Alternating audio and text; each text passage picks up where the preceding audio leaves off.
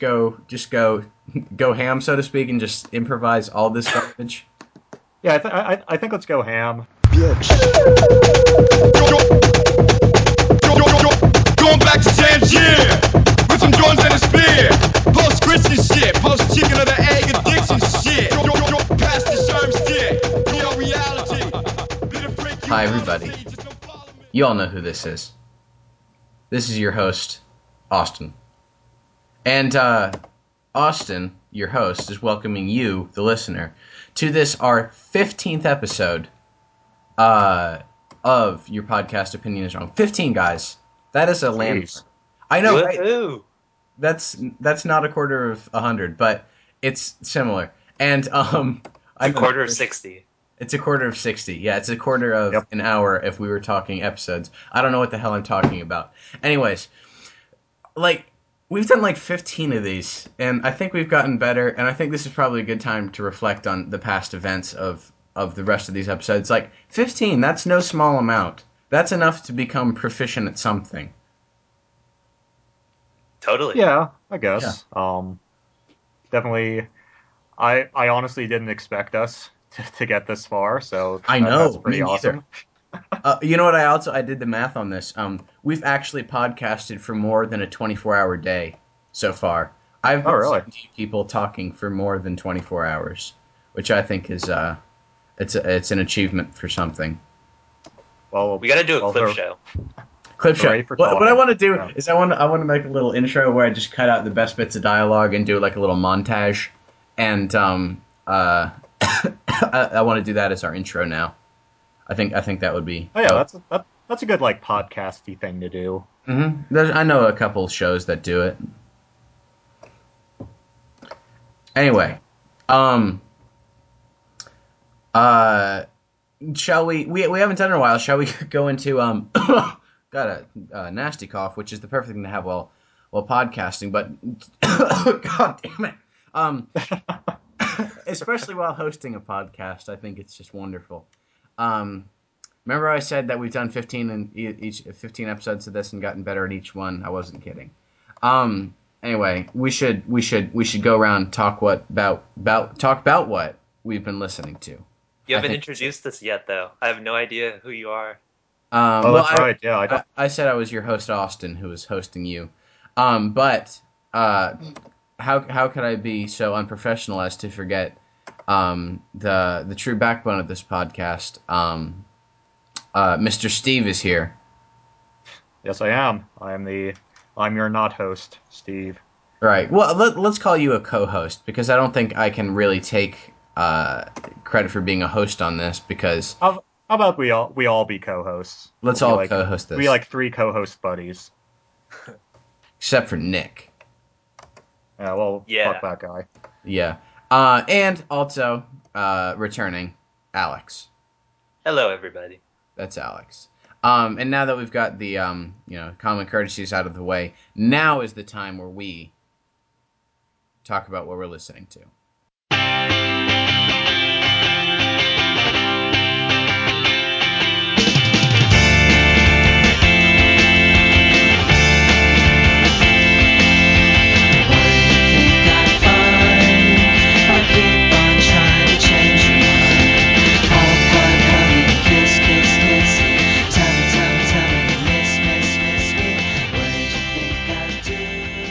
Um, welcome everybody to what are you listening to? The segment where we, the hosts of your podcast opinion is wrong, talk about what we, the host of your podcast opinion is wrong, are listening to this week or this four to three days, depending on uh, our schedule. Anyway, um, uh, fair podcasters, what have you been listening to? I'll let you duke it out to see who goes first.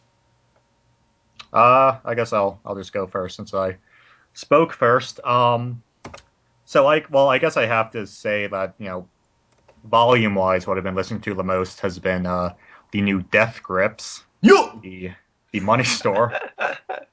yeah, indeed. Um, so I, I actually don't want to talk about that too much. Um, one, in case we actually end up doing a sort of group roundtable audio discussion of it, and two, because you know I already wrote that review for the blog, and I feel like anything It's great. I, I feel like anything I'd say here would kind of uh, undermine anything I might have actually said well in the review. So I'm not even going to, not even going to bother to try to recapitulate that. Uh, but yeah, if, if you want to read my thoughts on the Money Store, you can do so at Your Personal Opinion Is Wrong, the the blog. And you should. And you should. Yes, you should. So aside from that, um, what I actually can talk about is uh, I've been listening to the new soundtrack from World's End Girlfriend, who is, uh, as with uh, many things, a, a Japanese artist I've come to Mm-hmm. enjoy quite a bit. Japanese Um, orchestral pop. I, I, I would I would think. Yeah, from kinda. what I heard. Yeah. Yeah, he does a lot of different things. He started out more uh, kind of IDM-ish, or like uh, kind of that that branch of IDM that goes into ambient type music. And uh, his early 2000s work was a lot more uh, mellow, and then he started getting uh, a lot uh, much more complex and much more kind of weird with how he started making his music. And it sort of climaxed in his uh, 2010 album Seven Idiots, which is still kind of an impenetrable album for me, but I do like it a lot. Uh, but what he what he seems to be doing lately is saving all of his like really uh, out there weird ideas for his albums and sort of exploring his more uh, nice melodic uh, soft side for these soundtracks that he started doing. So this one that just came out is for a movie called Starry Starry Night, and I don't know anything about it uh, other than it seems to be some sort of surreal teen drama. I just like saw the trailer for it, but the soundtrack is very good. Um, it's just again kind of this nice orchestral, uh, pleasant pieces, and uh, it, it's a good thing to kind of put on in the background, or if you're a World's End Girlfriend fanatic like me, just you know listen to because it exists. From listening to the songs, how do you envision the movie? Not know, uh, only seeing the trailer. How do you envision the plot of the movie? Uh, hmm. It's tough because I don't even know if the songs are in order, but uh, it does kind of reflect the sort of uh, airy, uh, kind of quirky film you'd expect from like a you know modern day uh, indie director kind of deal. Um, trying to think of a an American equivalent. I don't know. I'm, I'm bad with bad with film, but yeah, I'm I'm I'm, I'm actually not sure. I mean, I know uh, I I remember like one part of the well, it wasn't a trailer, but there's like a YouTube video that kind of had samples of each of these tracks. And at one point, uh, it's it's actually like the two protagonists flying through uh, Van Gogh's uh, Starry Starry Night painting. It's like a you know a CG Van Gogh painting in the background, and they're like flying through it or something. Uh, so I guess it's that kind of movie. which I- which I that genre. Which I don't, I, I don't know what how you'd classify that, but you know that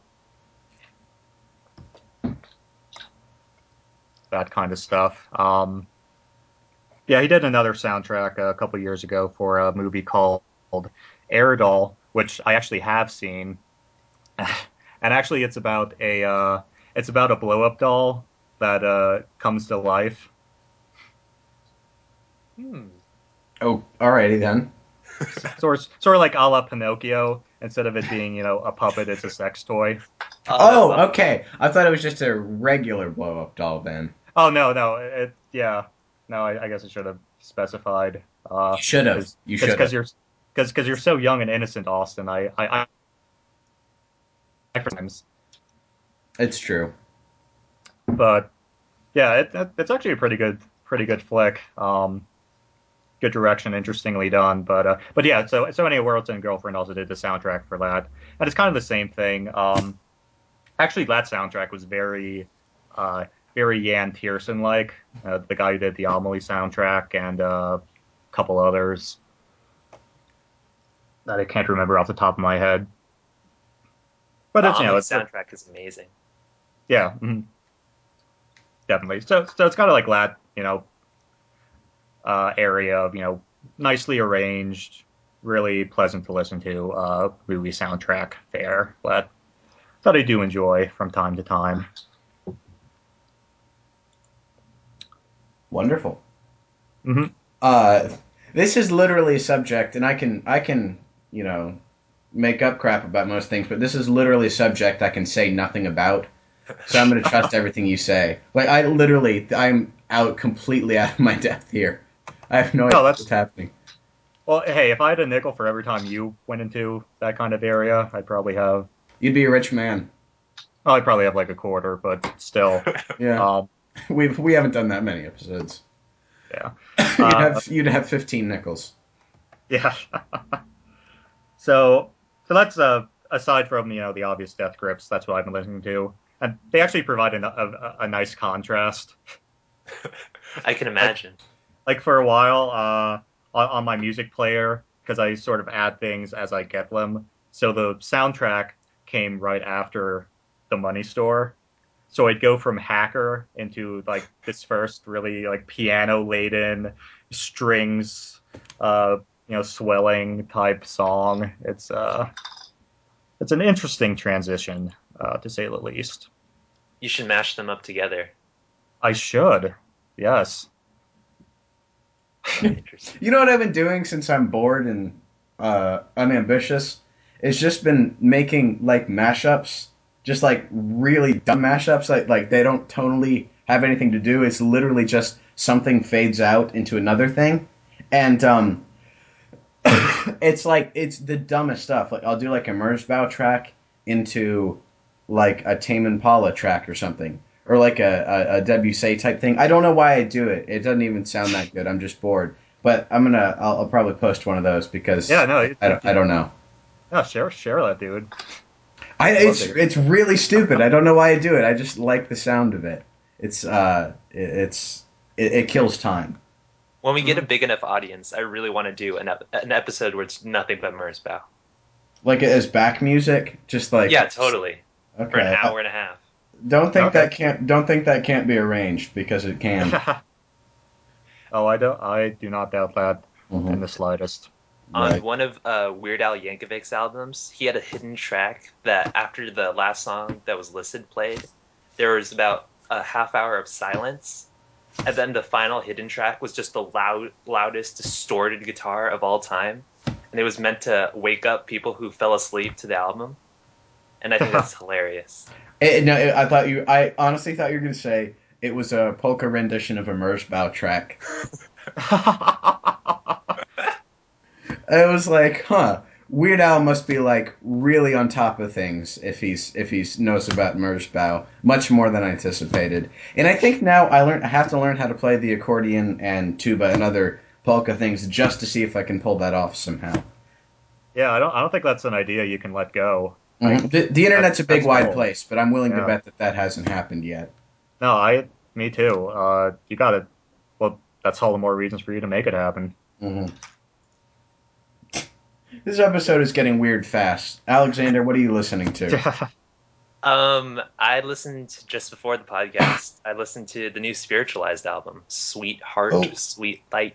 I've, I've heard Oh. it's like soup's good for like a spiritualized reunion album. Or did they officially break up? Did they break up? I, I, I no I know nothing about spiritualized. Neither do I. I, di- I didn't even know they were considered like a band. I thought it was just kind of one guy's project, but shows how much I know.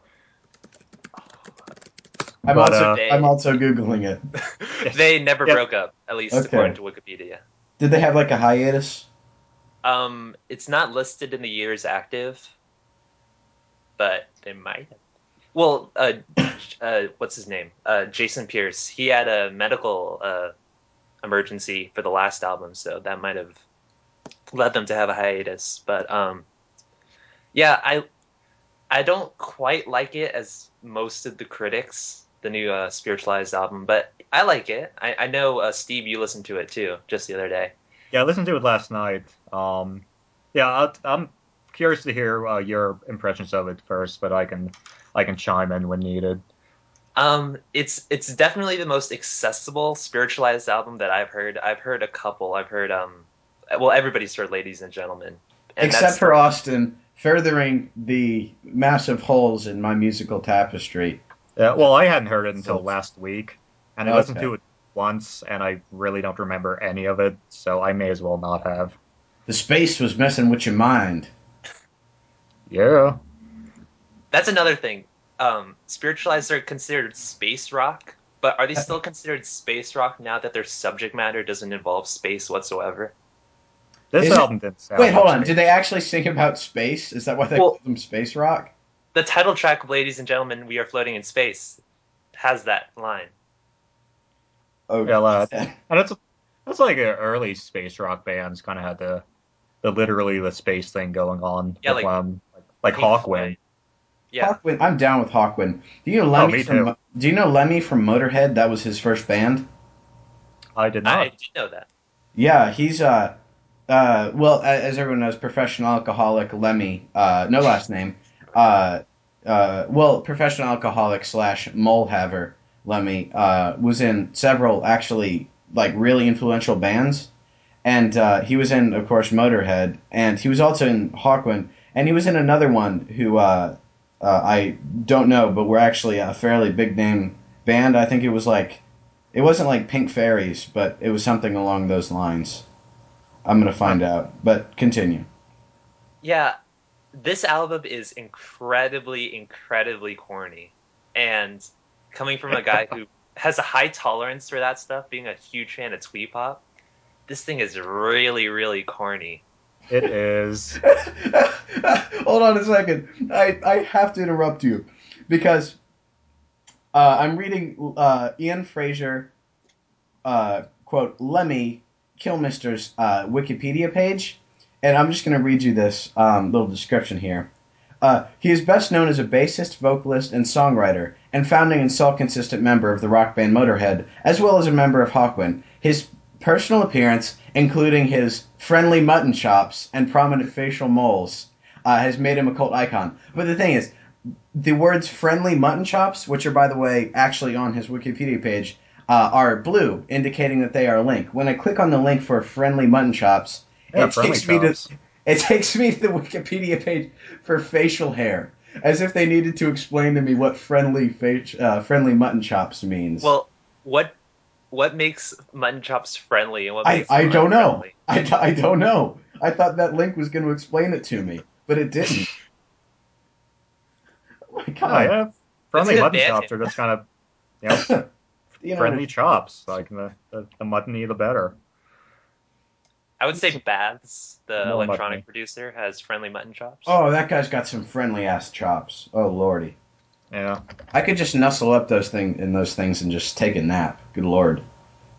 Um, does anybody watch Community? Uh, Starburns, I would posit, has uh, some some friendly mutton chops, and uh, there's got to be some other chopped individuals have uh, in, in in popular music at least. Uh, Daedelus, right? Oh yeah, yeah, Daedelus. How did I not remember that? Uh, And Squarepusher too. I think it seems like electronic artists like the mutton chops. I don't. know. I've always seen Squarepusher wearing some sort of headgear, uh, but I haven't really seen a lot of Squarepusher uh, live footage. Uh, but yeah, I, I think electronic music. Mutton Oh, chops that's- is a- That's right. Yeah, friendly mutton chops means they like meet in the middle and a mustache, so that it's like all connected, and that they're friendly because they're because they're touching. Oh, I never knew that. Yeah, so those are those are friendly chops. Wait, hold on. This is an actual thing. Yeah. Uh, uh, yeah, go- go- go- Google it. You can. You know, there are a couple examples there. Huh. That Yeah, it's, it's mutton chops grown out, um, and then they the mustache kind of connects them. right. Okay. okay. Um, so, so, so it's basically like a beard, but sans the the chin part. Hmm. So you have to have a mustache then if you want to have friendly mutton chops. All right, because otherwise they're not friendly. They're like on bad terms. They don't want Yeah, they're antisocial. don't want to associate with each other. the, the antisocial mutton chops. Right. Lo- lonely chops. They're lonely yeah, chops. the lonely chops. Um, I think we should talk about facial hair because I think this is just uh, an, an, an infinitely deep well to be explored. Steve, Okay. I know you are a proud, uh, proud proprietor of a very fine beard, if I do say so myself. Uh, yeah, I, I have to admit, I I enjoy um I enjoy facial hair. Uh, I, I enjoy experimenting with different styles. Uh, and yeah, I mean, I, I think it started in uh, in high school when I when I grew out my sideburns, you know, and I had a fairly nice set of very nice set of mutton chops going. Um, and I think I did a I did a soul patch for a while. Um, I did the goatee for a fair bit. I'm obviously rocking the uh, the full beard now, Mhm. which I'm pretty okay with. Uh, I think I'll keep this for a bit longer. I'm not in any hurry to change. Um, but o- over the winter, I actually grew it out. I didn't I didn't shave it at all, so I let it grow to a really obnoxious length. And I probably won't be doing that again anytime soon, but it, it was fun while it lasted. Do you think Um, that you, your mic go would pick it up if you were to rub your uh, rub your mic with your beard?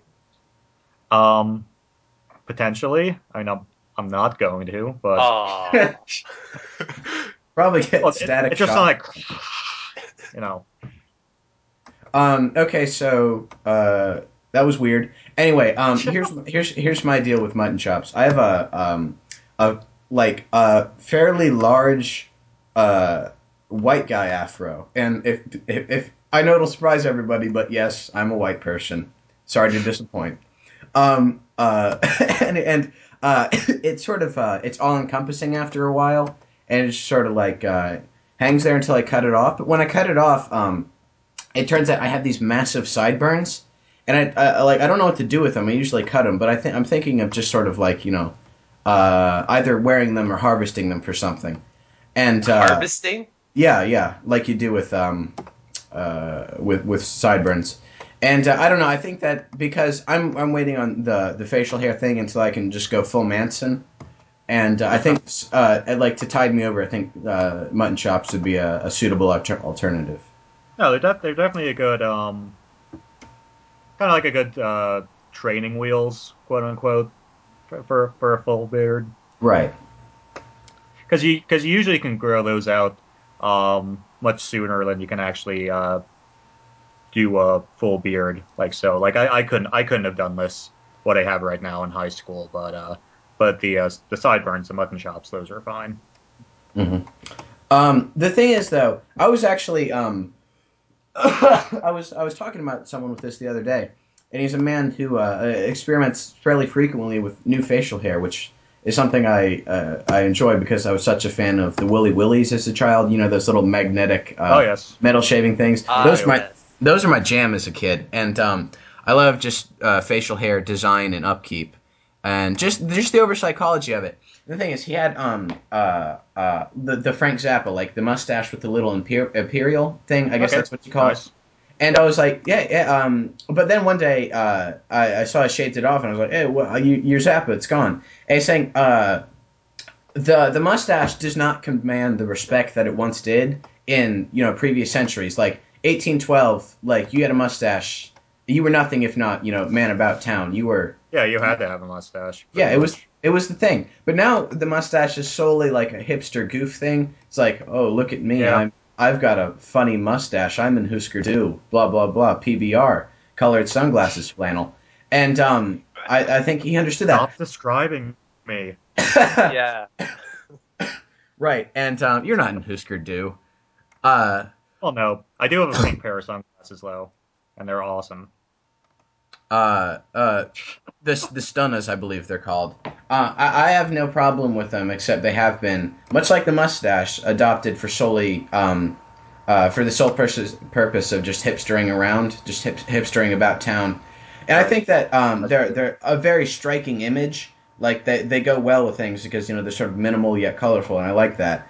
But uh, I think that they we need to reclaim them exactly like we need to reclaim the mustache. We we we the people of your podcast opinion is wrong.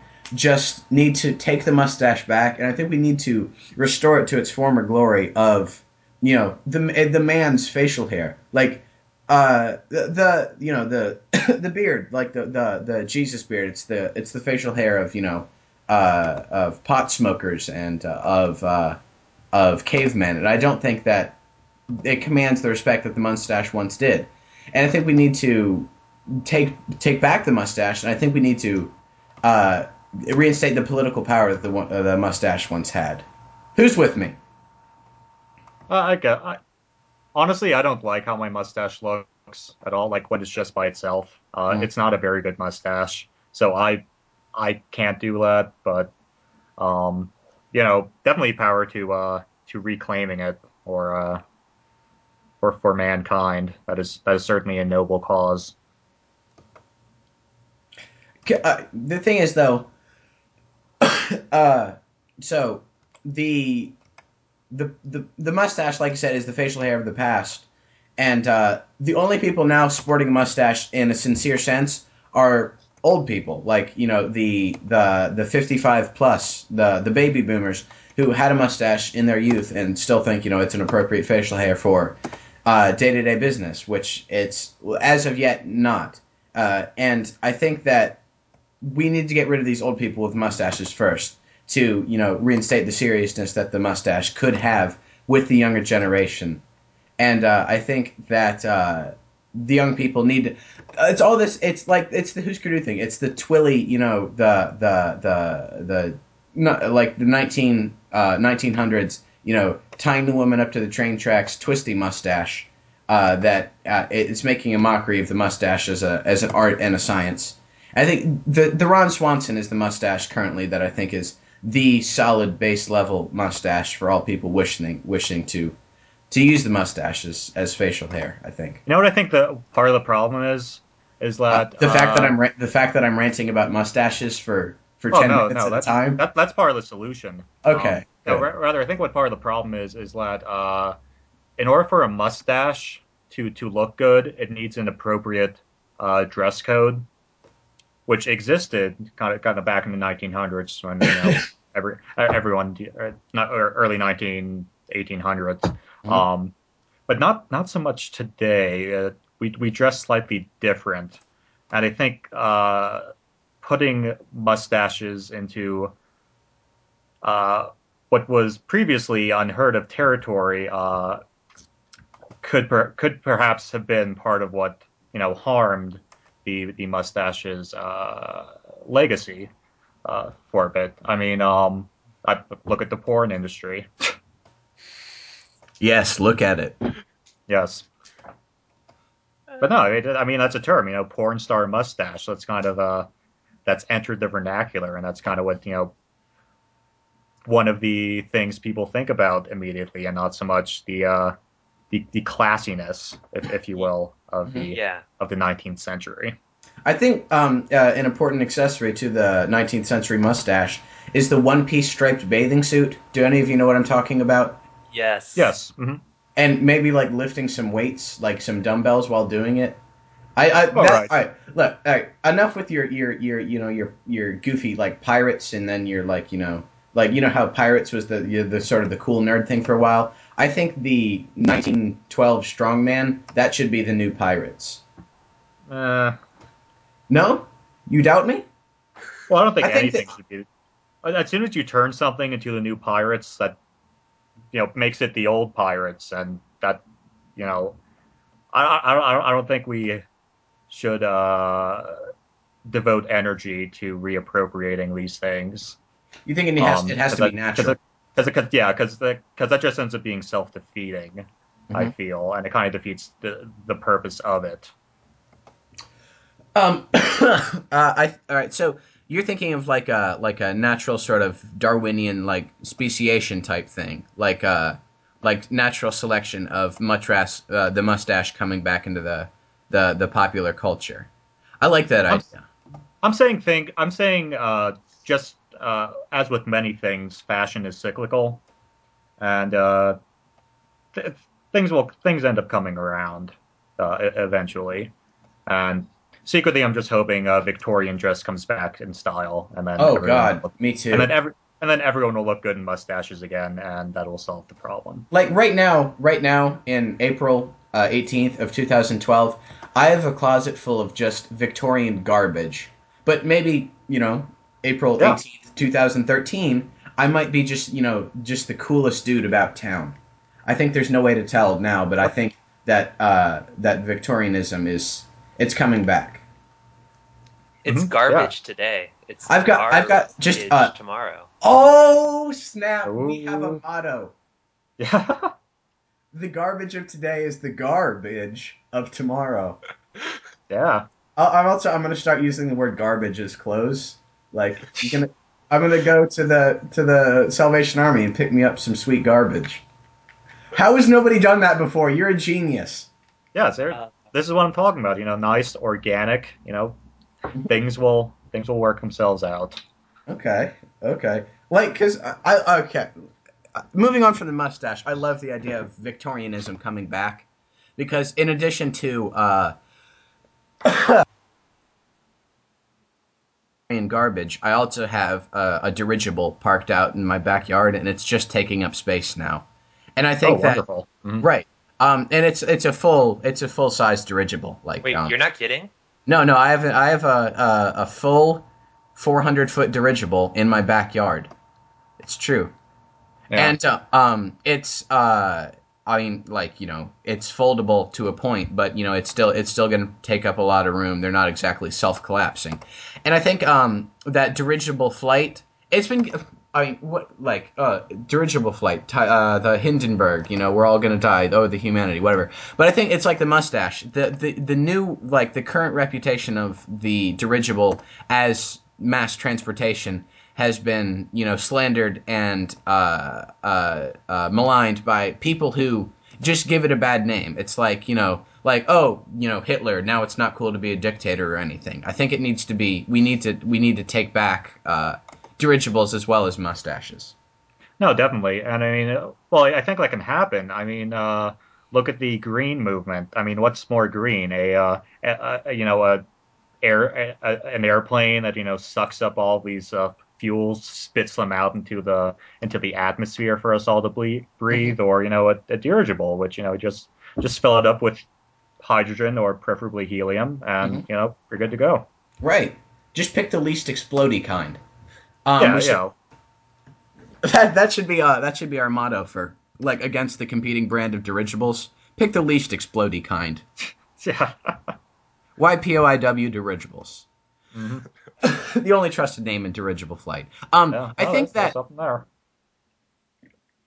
they had an opportunity to like. I mean, that must have sold some merchandise, right? I wasn't around at the time, but like when the when the uh the steampunk Final Fantasy came out, like it was popular, was it not? I mean, it had to be. It was a great game, and I think that they could have, you know, you know, you know, shilled out for the TV commercials enough to bring uh, at least steampunk, if not, you know, Victorian stuff like that into the uh, uh, into the public eye and the eye of the children in particular. And uh, I think they missed that opportunity. That was a grand opportunity to bring uh, dirigible travel into uh, the the common culture, which was you know missed out on.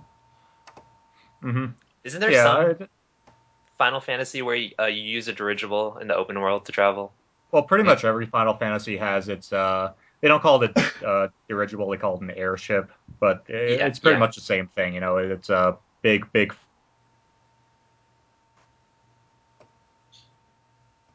Hello. Hello. I can't hear Steve. Oh, me neither. He's probably saying something awesome. I Steve. know. We need you, Steve. Steve. Ah, he's off. Okay. Oh no.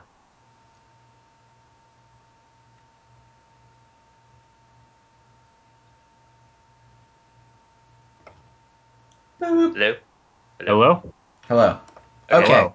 we're back. Okay. That, don't know You're what just- happened there. Let's make this smooth. You were talking about the airship in um, Final Fantasy VI, I believe it was. Right. Well, I was just saying, like, pretty much every Final Fantasy, uh, your final mode of transportation ends up being an airship, which it is for all intents and purposes just a, uh, a souped up dirigible. Uh, so yeah, I mean uh, that that is definitely uh, there um, as as something for reference. Uh, I mean, you, Austin, you were going back to the uh, to the steampunk thing, which uh, yeah, definitely has its definitely has its ties to uh, Victorianism, uh, Mhm. obviously. Um, but I I'd, I'd much rather uh, uh, see a revival of the uh, more um, traditional kind of Victorianism. Uh, I, th- I think a lot of I, I do enjoy some steampunk, but I think a lot of it uh, starts to become absurd uh, to the point of not being the good kind of absurd. yeah, I think steampunk is cool as a design style, but I think steampunks themselves are scum. Yeah, that that's that was actually a much more eloquent way of putting what I was what I was trying to do. Yeah, pretty much. Much more offensive, but uh, no, yeah. that but but much more uh, true. So yeah, if we if we could you know just take the style and uh, get rid of the people, it'd be it'd be Mhm. great. Right. Uh, I, I, I guess, um, uh, um, you're probably more well versed in this as uh, in me, you know, with your uh, big liberal college brain and everything. But um, uh, is Victorianism? I mean, is steampunk just like an overblown Victorianism?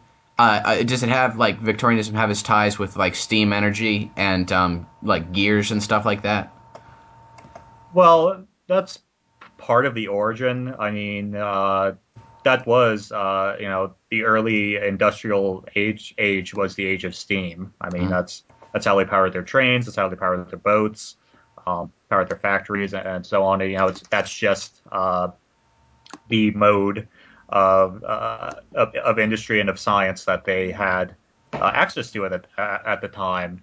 And you know, steampunk's uh, the way I've seen it is just kind of, uh, you know, well, what if we continued along that path instead of uh, going towards the sources of energy that we, you know, ended up going towards? You know, it's like uh, more so, uh, you know, oil and uh, coal and uh, electricity and, and stuff. You know, stuff that they still had uh, in the Victorian age, but you know, we kind of went about our own way with it. And steampunk's kind of well, what if we went about this other way and just added uh, a lot of gears onto everything?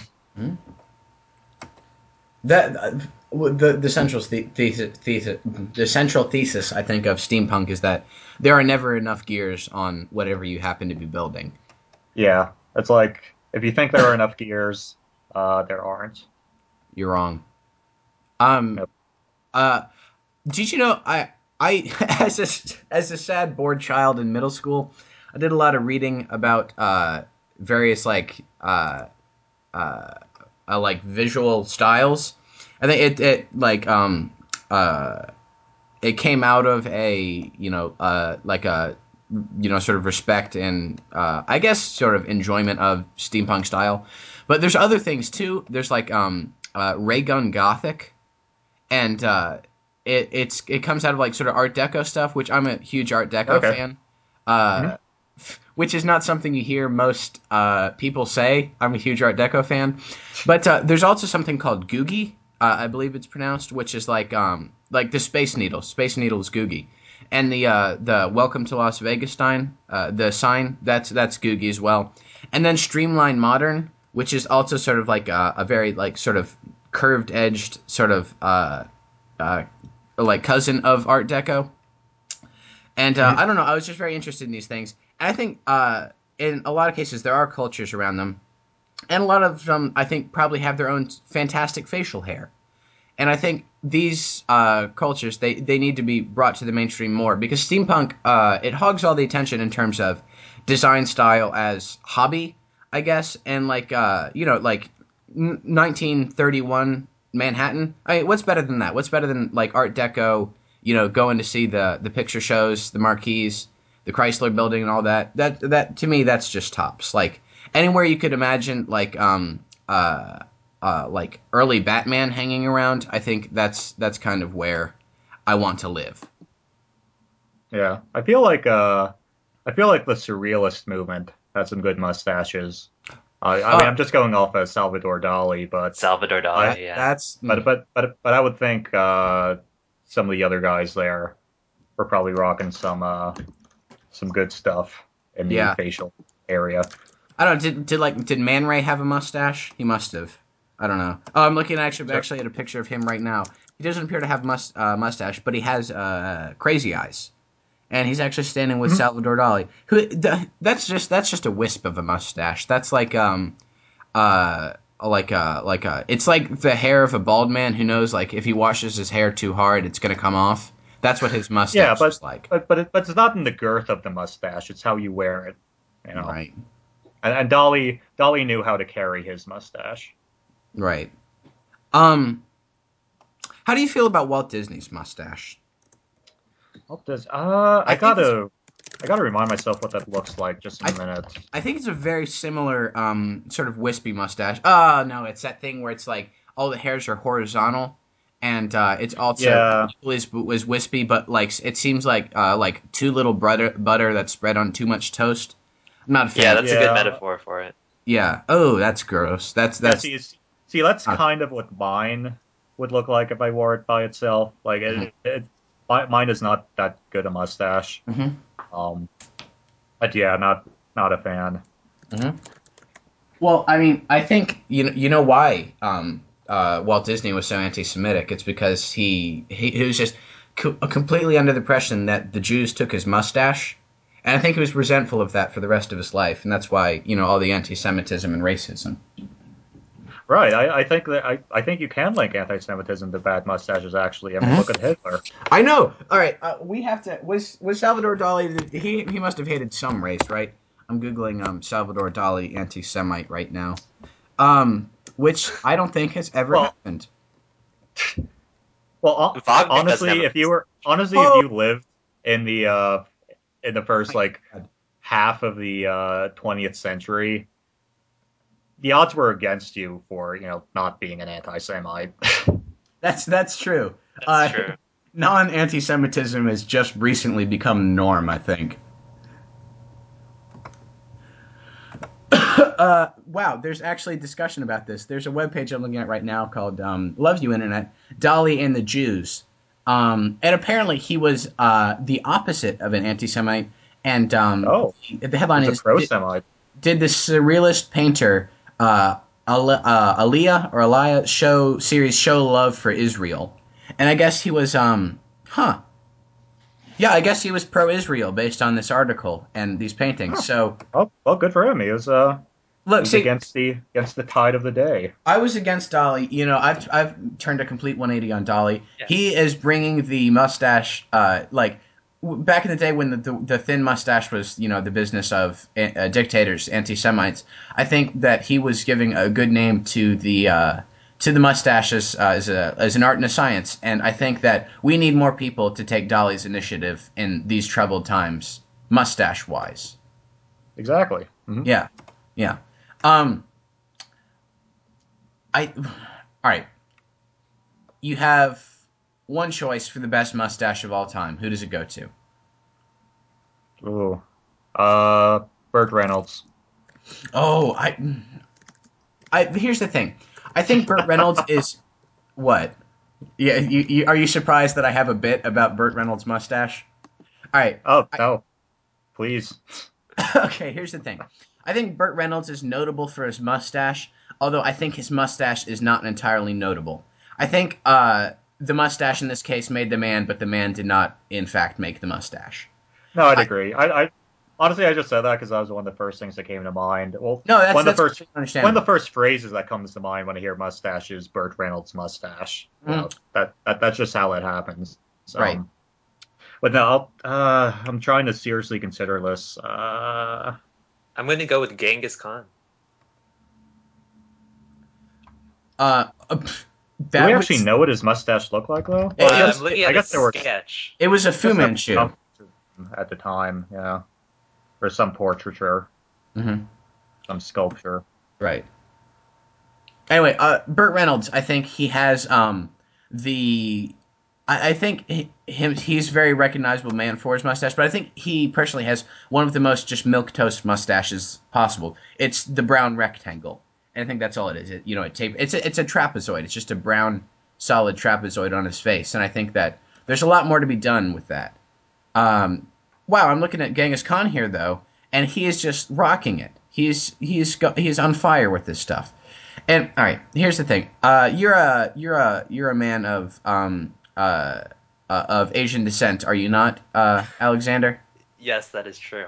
All right. How do you how do your people get the Fu Manchu thing? Like how do how do you get it to to go down so perfectly? Like I've I've never attempted it. I'm going to assume that because we're good at uh, math, it requires a lot of engineering. I see, I see. Um, uh, something with Yep. quartz, maybe. But uh, I'm Yeah. looking. At, I'm looking at the cover of uh, Sid Meier's Civilization Four here, and uh, it looks like it looks to be to be the Warlords uh, expansion pack, and like the mustache is literally separating from the face. I don't know if that's because of the way they're shaving it, like they grow it real long and then just like I don't know, like uh, gel it down or something to where it it becomes just like another head of hair, or it's actually physically detaching from their. I, I don't know the mechanic of it. The mechanics of it just astound me, and um, I think that uh, I- I don't like. Yes, you're good at math and everything, and yes, you know your culture is industrious, and you know your people are you're nice and kind. But I think that your mustaches are your greatest uh, your greatest gift to humanity in general. Do you, do you think that there's any truth to that? I'd say it's in the top five con- uh, contributions to the Western civilization. Yeah. Right, right. Because I mean, like your technology, you're you're Japanese, if I'm not mistaken. Yeah, that's right.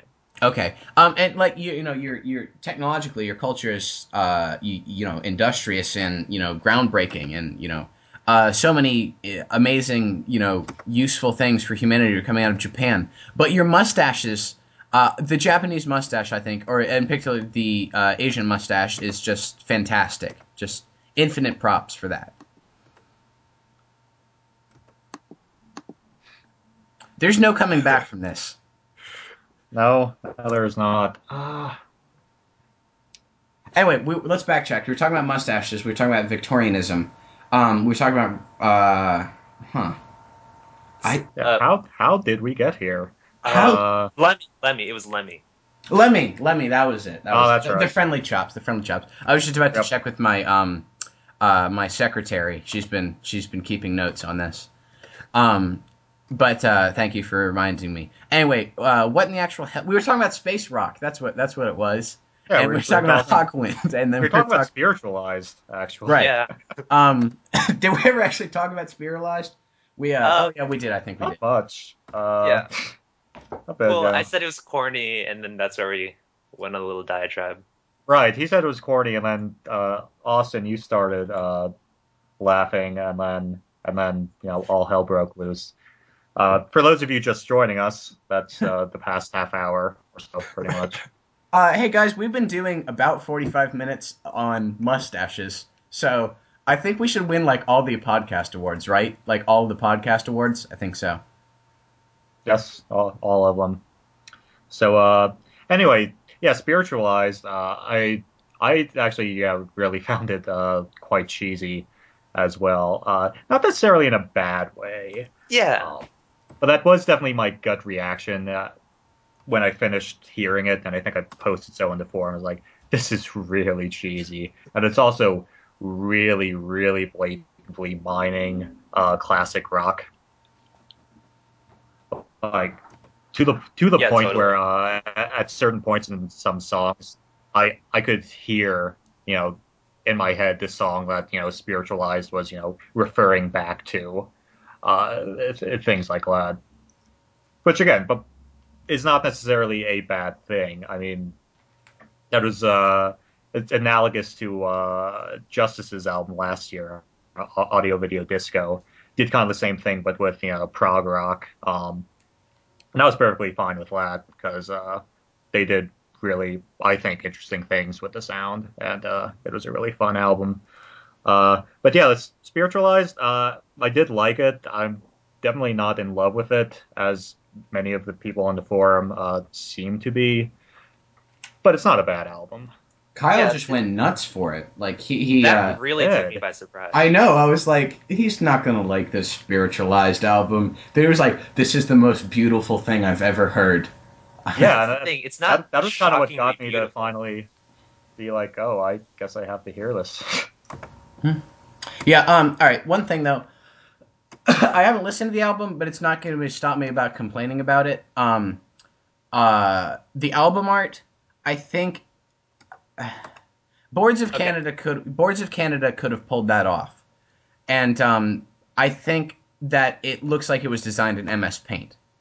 Like it's it's not a well designed uh, album, but I no, think it really looks like it belongs to some sort of uh, minimal, it looks like it should be on the Techno. Swan Station. uh, you know, kind of album. It, def- it definitely doesn't sound like it should, should be on a uh, bombastic classic rock influenced uh, hour long whatchamacallit. Yeah. Uh, definitely a disconnect there. I- Although I if the album that- had actually been named Huh, I, I would be more okay with it. Right. The thing is, though, I think um uh it's it's not that I don't think uh well I don't I don't know if it fits the music or not because I haven't listened to it. Um, still No, not it gonna stop me from judging it, by the way. It But I think I think um uh the concept like that sort of visual aesthetic uh like the like the sort of Swan Station uh early seventies late sixties type thing. I think if like I love it, and I think Boards of Canada does the similar thing. Um, like I, I don't know if you've like seen that Boards of Canada T-shirt design, but um, uh, I think uh, that they pull it off well. And I think even Ladies and Gentlemen, We're Floating in Space pull it off well because That's I love that. beautiful album. Yeah, I know. I love that. And I think um, they just went about it the wrong way. I think put a little like more graphic design work into it, and um, I think it it could have been something that could have been pretty awesome, but instead it wasn't. Yeah, but you see, man, the the octagon, it's green, so that's like an inversion of the stop sign, and and even more so, it's not filled in green. The outline is green, whereas in the stop sign, the outline is white and the inside is red. So it's Mhm. kind of like you know, it's flipping things on their head, and instead Right. of saying stop, it says huh. So Yeah, interesting thing. Um, he said he was paying homage to the White Album with the art. No, moron! It's got colors. I'm gonna call. I'm got gonna that call wrong. some bullshit on that. Uh huh. According to his Pitchfork interview, that's what he's paying homage to. That's the most pretentious sentence I've ever heard. What's that guy's mustache look like? It must be horrible. I don't think he has one. yeah. That figures. Yeah. Yeah, if he's if, if you're trying if he was trying to call back to the White Album, he kind of kind of messed that up a little bit with the whole uh, the whole green and the blue Yeah. on, in on the and- cover here. in the words, it's like, I'm gonna pay homage to the White Album with this. Oh damn it! I forgot. I put words on it. Oh damn! I forgot. I put colors on it. Yeah. Oh, there's a picture on this. I put a picture on it. I screwed this up big time. Uh, uh it's a bucket print. I wonder what the back of the album looks like. What if it's like this crazy, intricate rainbow? Or what if you got it right on the second try and it's actually white? anyway, I think I'll probably get. I haven't listened to a new album in Jesus Christ a month. I could talk about one more album. Go go ahead, please do. Um, New Jack White. Has anybody listened to it? I don't want to. No, White I'm Stripes. I'm I'm not, uh, yeah I'm not the hugest White Stripes fan. I'm not the hugest Jack White fan. I mean, I'll probably listen to it at some point, but it's not a priority of mine. Are you a But how White is- Stripes? Oh, sorry. Oh, are you a Oh, White please. Stripes fan, Austin? I like. Uh, uh, here's the thing. I like the White Stripes a lot. I think they're a great band. I think Jack White is sort of a D though. Like you, you- those interviews, like immediately after, he's like, White Stripes was just Meg playing my songs. I told her what to do. I'm awesome. I write songs and they're good." And uh, I think uh, that I don't like that, and I think that um, I.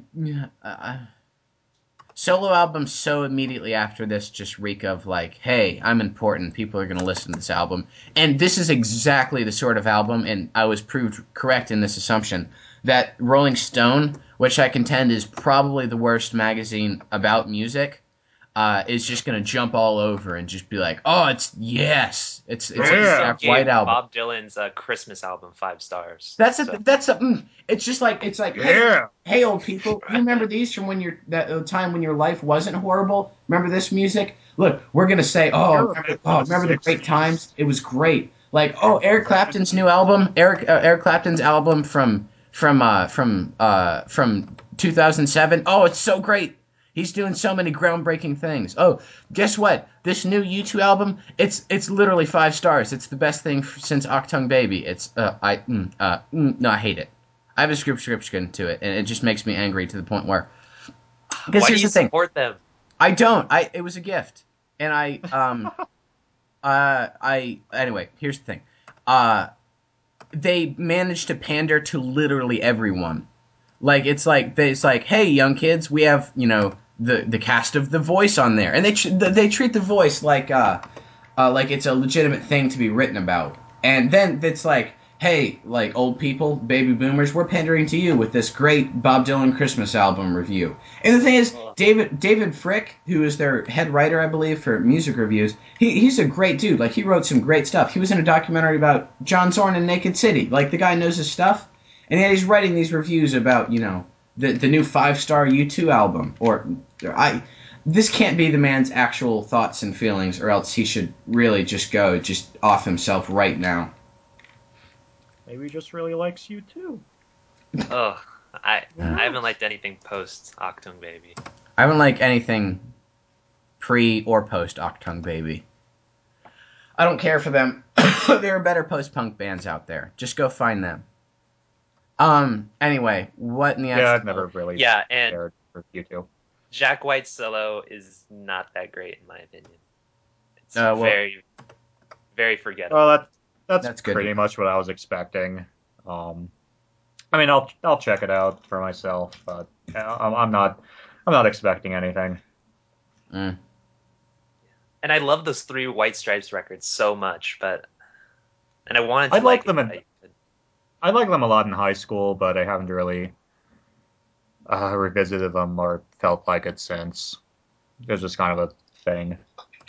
Well, I did see the uh, Raconteurs live. They were pretty all right. Well, that was a couple years ago. Uh, I, I here's the thing. I, I only I have this memory, and uh, I never really liked the Raconteurs, but it was about 3 a.m. and I was staying over at my friend's house, and I was watching VH1, and the the um uh the first time that uh, I think, uh, or at least the first day that the single for "Steady as She Goes" was released, I saw the Mhm. music video at like 3 a.m. I was like, hey, that's a really good song. I'm gonna find that out. And the next day it was like all over iTunes, and I was like, wow, this got big quickly. It was just an exciting thing. And uh, I always dug that song. And I, I, I think I listened to a Raconteurs album. I enjoyed it. Yeah, their first album was it was, it was good, and uh, yeah, I saw them live uh, about the time it was released, and they put on a good show. Uh, but yeah, it again, it's nothing I really listened to or felt compelled to listen to all that much, you know, outside of the concert setting. Uh, it, it was it was fun while it happened. yeah. Yeah. Yeah. The thing is, I, I'm pretty sure Josh is going to write a positive review. oh, you Blunderbuss. no shit. Which is fine. Which is fine. I'm not Yeah, it's I'm not fine. ragging on you, Josh. It's okay. Love you, Josh. Mwah. Um, yeah, fuck Jack White. God. Uh, however much I dislike it, I can't possibly dislike it more than that Chromatics album. Which That's the more I think, great reviews. Wait, is this the this is the thing that they've been playing on the XMU station on Sirius XM, and uh, it it sounds like every other synthy indie pop band, if I'm not mistaken. it Is this the yeah, is this the one I'm thinking of? it. It's just Yes, like that's like the one. All their lyrics are just like yeah, they they just all sound so like. All right, so what's the best lifeless. way? It's so dull. Yeah. It's so middle of the road, pandering. You know, this is what you know. This is what everyone's eating up right now because it's full of that '80s, you know, nostalgia. But it doesn't do anything new with the sound. It just actually dumbs it down even further. Does nothing interesting with it. Boring song structures. Uh, laconic vocals in a Go, bad Steve, way, go. And more so, it it you know doesn't just do that, but it does it over the stretch of 90 minutes over a double album that does in no way justify its runtime. Oh, And oh, it's it just so perfectly encompasses everything I hate about modern synth pop that I, that just fuck that album.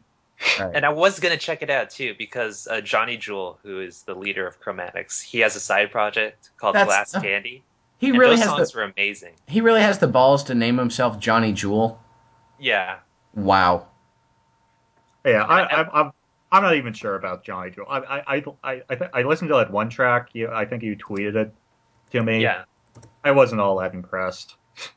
To to, to be honest, I I liked that's, it, but It's fine. that- It's fine that you like it, and it, it wasn't as offensive as uh, "Kill for Love" was to me. But yeah, fuck that album. yeah, we're definitely doing uh, worst albums of 2012 by the end. I, I believe we were gonna call it the uh, these guitars sound too many heavy psych awards. That's that's right. Yeah, yeah.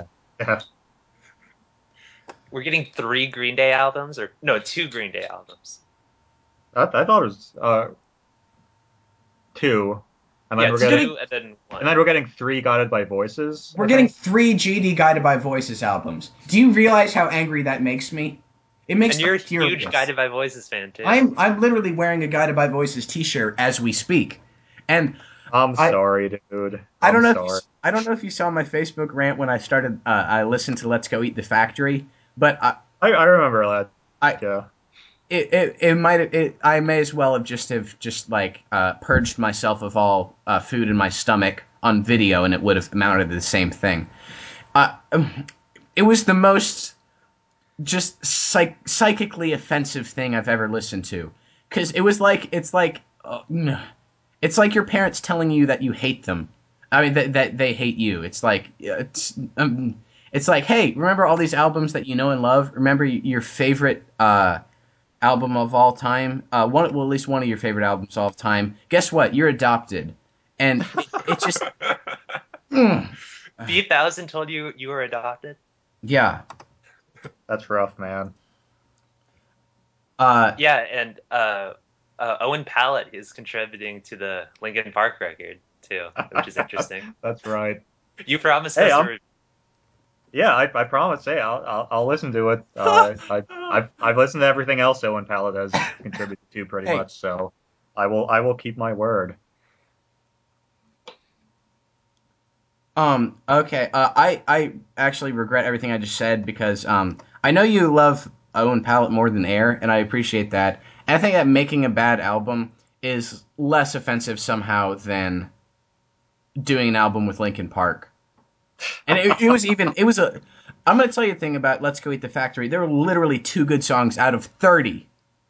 Out of thirty, Right, right. there were two good songs, and one of them wasn't that good.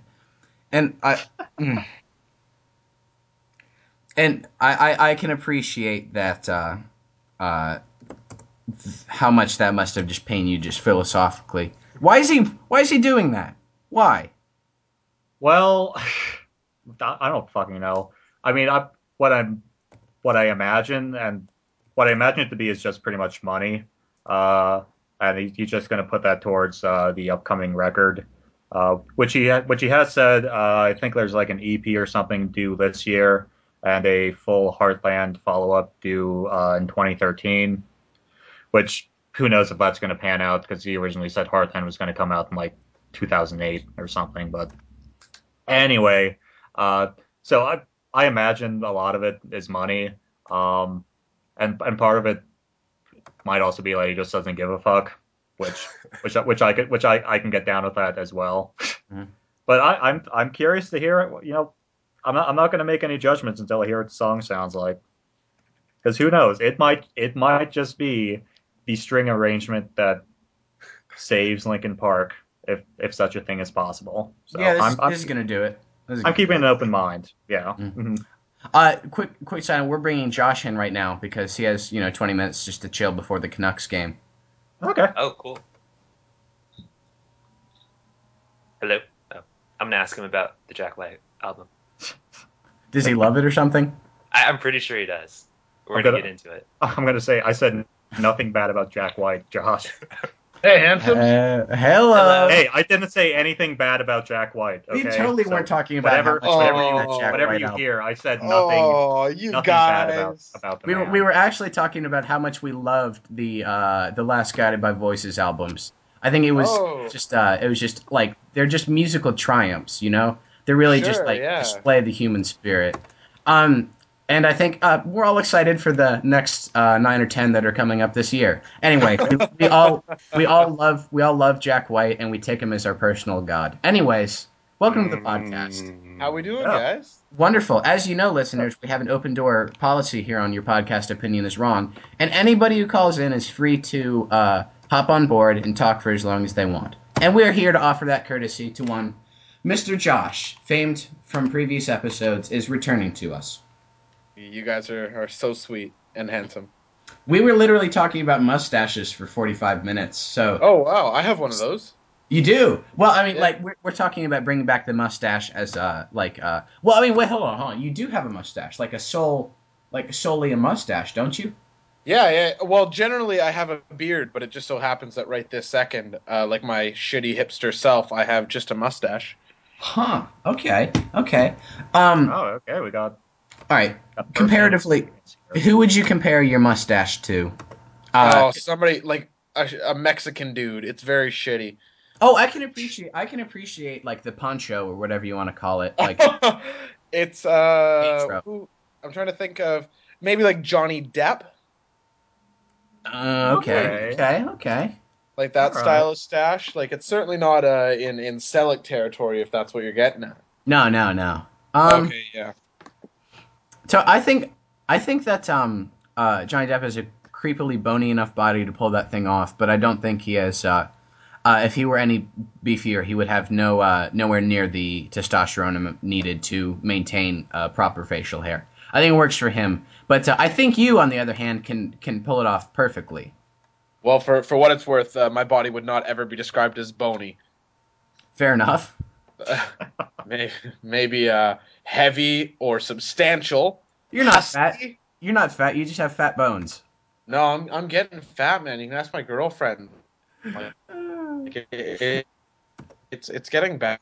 All right. So, did James give you any uh, uh, I don't know. uh, acti- actable on advice to? It's uh, my boobs are getting bigger than hers. Oh, am I cutting out? A little bit, yeah. Okay. Yeah, yeah. I think we got the gist of it, though. Yeah, I'm fat. All right then. Yeah, I, I just heard boobs are getting bigger. Um, Yeah. that's that's No, fine that's with me. true. I never used to have I never used to have boobs, and now I think I'm starting to get some. Like when I go over a speed bump, I'm like, there's some movement there. This is uh, this is not good. I need to combat this. Right. Um. Uh, we should clarify now that Josh is not, in fact, a woman. No, yeah. Despite my voice. Yeah, in case you were you know confused by his by his sultry sultry tones. Um, um, man, I had the weirdest the weirdest day today. I got into an argument with a local music publication. oh, About Jack White. No, but they did ban any press for my band going forward. Aw. What? Yeah. Uh, Josh I is was- getting pretty punk rock as of late. What happened, Oh. Josh?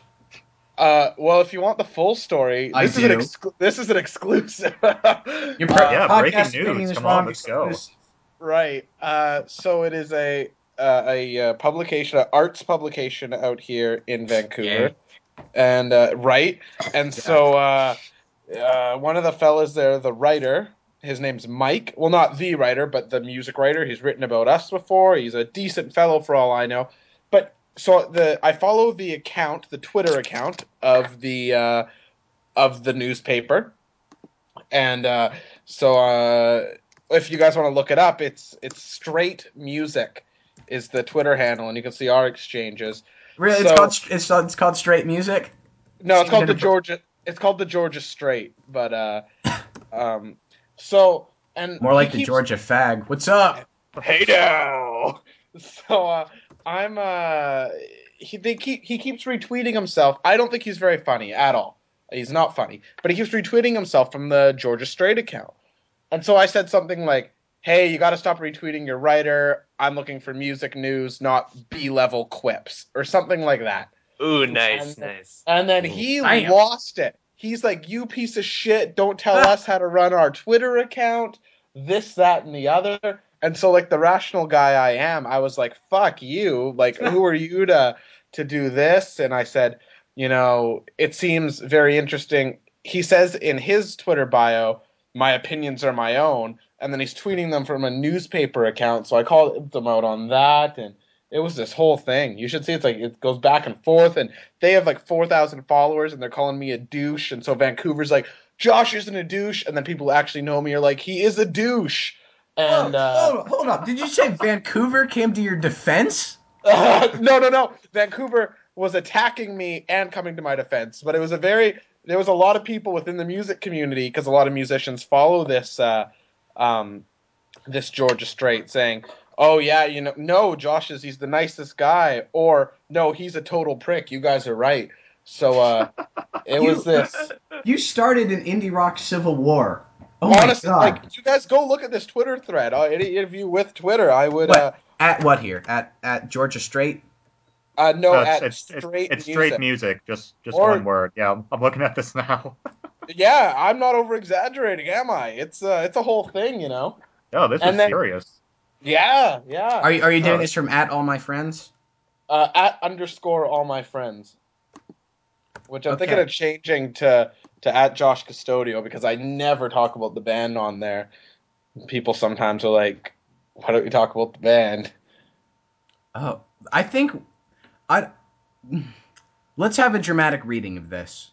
Okay. I think. All right. So, what's a good place to start? Uh, what, what about what time did it start? You think? Uh, last night. Oh Christ, this is gonna be long. Okay. Yeah, this I don't know that whole. It, it kind of like goes off into different conversations between just him, the writer, Mike Usinger, and then me, and then straight music, and then I, I respond to some people, and then my friends in Velociraptor are like, "Yeah, rock and roll, Josh Custodio," and so uh, there's uh, oh no, Yo goes, "Oh, you piece of shit." So it was it was very, it was a whole thing, man.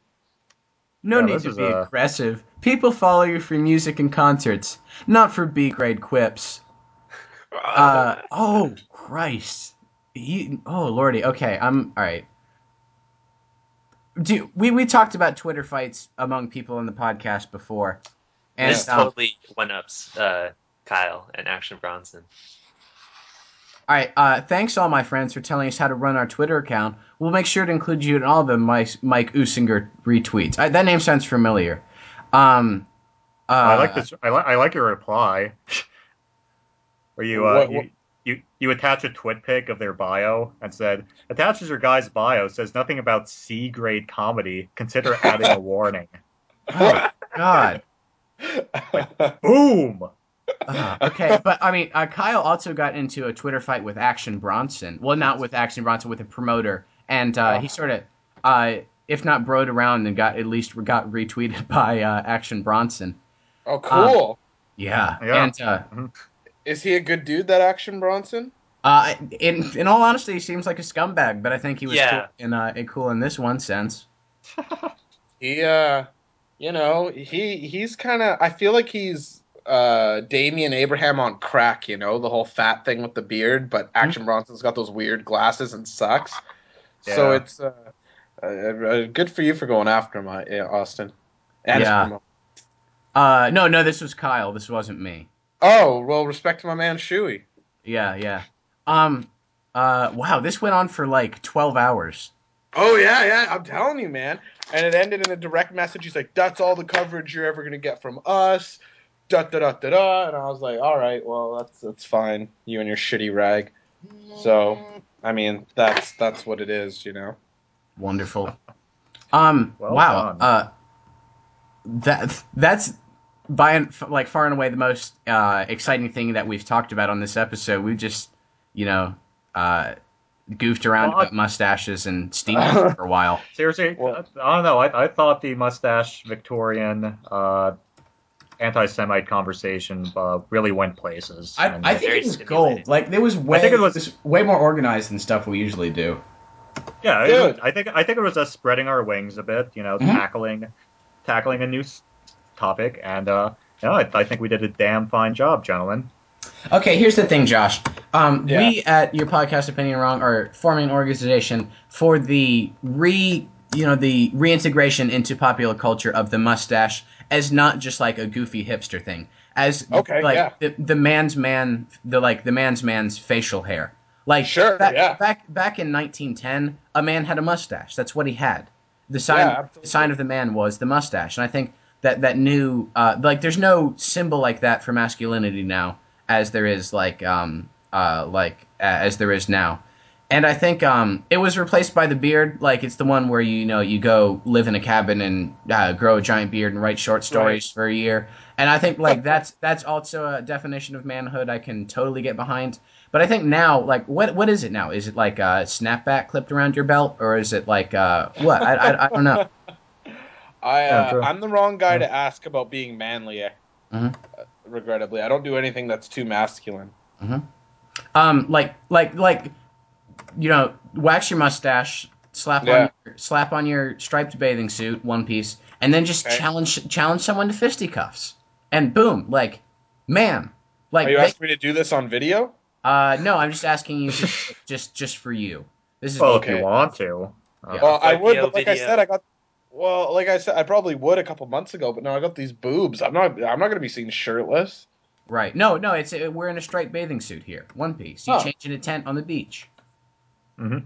I uh, I would consider it then. Sure. Right. Um, maybe eat some blood sausage, and then um, just Ugh. fisticuffs, fisticuffs all night. My uh, cool. Yep. Summer's coming my up. My roommate just walked in, Yeah. and uh, I got to tell you guys, we're talking about mustaches, AC. And uh, my roommate has the the finest mustache you could uh, you could ever hope for for somebody in their early twenties. I want you to describe it to me in hair by hair detail. Hair Explain to, hair detail. explain Well, to me like the philosophical conceit that is this mustache. Let's put it this way: when he wants to, he can do the whole wax and curled on the sides bit. Like you, you would be tying someone up and putting them on train tracks. You could tie someone up and put them on train tracks if that's how you want to look at it. Yeah, Oh, what's this fella's name? his name's AC. Anyway, anyway, we could get him on the podcast. Right, like right this second. Yeah, I could like slap a pair of headphones on him or something. AC, do you want to talk on this podcast? Sure. Okay, here I'm taking off my headphones, so he'll be on. Uh, Oh, so you can hear me. okay, hang on. All right, all right. No, no more head. What's up, guys? Hey, AC. Ah, Yo. so- This is this is uh this is Austin, and you're on a podcast right now. That's so exciting. Um. Anyway, we're talking about mustaches for a long time, and I think um we should we should get some firsthand experience with the mustache. Uh, we know Josh has one, but uh, he's talked about his a little bit. Tell us about yours. What was the impetus behind growing it, and uh, tell us about you know uh, you know maintenance of it. Uh, tell us about who your inspiration for growing a mustache was. Just tell us about your mustache and the the philosophy behind it. Okay. Yeah, I think you used the word impetus. Mhm. Uh, the motivation behind it was probably I really liked, or I, I think a mustache is like a rite of passage for a lot of guys. Mhm. And I, what came to my head first was a picture that my dad had when he first became a police officer Mm. in Canada. Oh, and he had a badass mustache, and he was wearing aviators at the time. So I was like, I need that. oh God! Like cop Nice. mustaches. Cop mustaches. Like say what you want. It's one of my favorite mustaches. Yeah, it was Oh, was. yeah. CMP? They're in a class of their own. Oh. Yeah. Did it just hit like the corner of the lips? Yeah, it was. Yeah, like the perfect cop stash. Yeah. Oh, Oh, it's got that like that nice parabola to it. I love that. Um, the late '70s, early '80s. It was like in style and perfect. Yeah, it was great. So Oh. there was that. Maintenance of it, it was. I mean, as greasy as it sounds, there's a lot of just like hand oil and nothing. I didn't go out and buy wax or anything. I just sort of kept it food food greased it up. right, right. Okay, Mhm. okay. That's the only way to do it, quite frankly. I ate a whole lot of a whole lot of my mustache. The hair tends to get in your mouth and you chew it and That's true. that happens. Right. Yeah, yeah, Would- that happens a lot. See, that's a that's a problem that you don't have with the Fu Manchu. I had no choice. It's true. It. Flavor saver. Fire saver. Did, were you on Twitter today? I was, yeah. Did you see me and the Georgia Straight going at it? No. Go, man! Are they not going to print anything about us? They are. They are angry. Oh, really? I. I'll show you some of the If direct. you can show them a picture, that's what I. oh, I, they, it's not video. I want you guys to see a picture of this stash, but But near the end, it was Uh, like uh, Three Musketeer style. So I had Yeah. my, I had a little goatee too. Uh, oh, Nice. okay, okay. Was it like a pointed dealie, like the Cyrano de Bergerac type thing? Yeah, a little more bushy though. Oh, I like that. Like the, the Yeah, my hair's jack- not as dark, so it's not as it wasn't as defined. Mhm. Yeah, I would have liked that, but c'est la vie. Say la vie. Say la vie indeed. But you can see my face on uh, a Cigaros photo stream on Flickr of like Uh, three other people. Well, I mean, With- s- with the saying, saying that I can see it implies that I haven't already seen it. It's true. Ah. that is so weird. Right. I, I just have a like the journal sitting next to me is um, mustaches and uh, Cigaro uh, photo streams. So yeah, Perfect. that is so specific. You are Mhm. very. I, I have a lot of journals. Uh, anyway, uh, thank you very much, AC. Um, come back anytime. We have an open door policy here on Your Podcast Opinion is Wrong. Sounds good. Fantastic. You having me? Isn't he great? He is. Josh, That- that was I love you. I love your friends. Uh, other people have to bring their friends on. I uh, I love. My, I have literally. I have two roommates, and they are the uh, the finest human beings, and they have to put up with living with me. So they that that gives you an idea of their quality. Is this uh, AC is one of them? And tell us about the other. It's not James, is it? No, no. Uh, James might be moving in with us in a little while, though. But uh, Ooh, that that but, makes uh, me excited for future podcasting prospects. But please continue. my God. Uh, but the other one's name is is Darcy. Is his name, and he's he is just like the the biggest burst of sunshine you could ever imagine. He's just so he's very nice and happy and uh, very great. Okay, okay. Is is it like um is it like D apostrophe RC or is it regular spelling? Regular spelling, regrettably. Okay, okay. IE or Y? Y. Okay, okay. I can di- I can dig on that. I'm not a fan of the IE. To me, that denotes female Darcy. But um. Anyway, uh, any any facial hair on Darcy? Uh, not any. Oh, okay. Bald face then. Yeah, he can't. I think he would if he could. Right. Was it was there like a Bunsen burner incident in junior high or something? I think it's a genetics thing, but who who knows? Right, right. Mm. Um, you want you want to keep your genes away from stuff like Bunsen burners. Uh, anyway, uh, As. Josh, uh, Yeah. let, let's talk about you now because we've been talking about our weird things for the last uh, hour and fifteen minutes. What have you been up to, Josh? Well, I got in that Twitter war today. Okay, Um, I don't know what weird things I've been up to. yeah, anything, anything. What have you been doing? You seem to have Well- uh, a much more interesting life than the rest of us. That's really not true. I've been watching a lot of the Canucks games. I have a new girlfriend right now, very recently, and uh, Oh. I met her parents on Sunday, and that was a thing. Okay, Yeah. Um, I'm like a serial dater. Date way too frequently. and then you kill him at the end. That's right.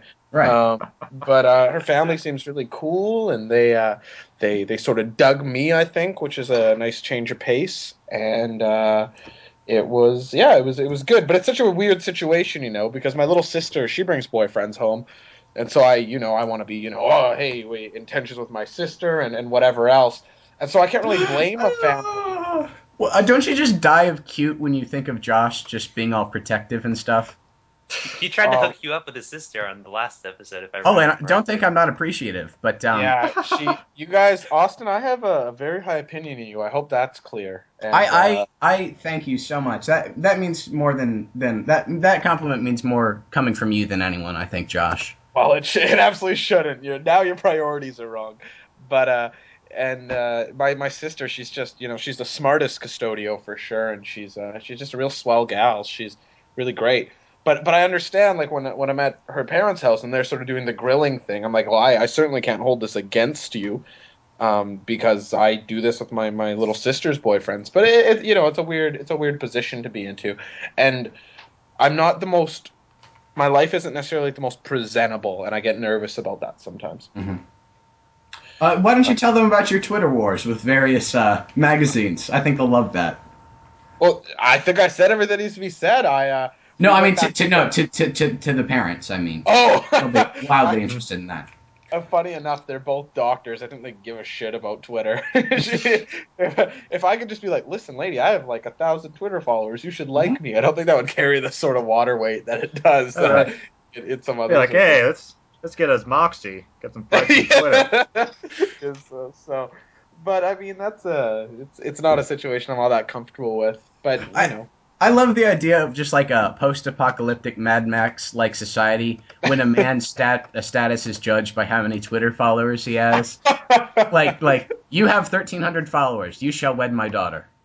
oh my goodness, I can you can you imagine like Katy Perry's the queen of the world sort of thing? Yeah, yeah, yeah. And Although Oprah's My- you s- Grand Lord Supreme. I gotta say, I, I kind of dig Katy Perry now. Not necessarily the music, but she's cute as hell. And then she's at Coachella and she's saying, I like M83. And uh, I don't. Nobody likes M83. It was in an iPad commercial or something.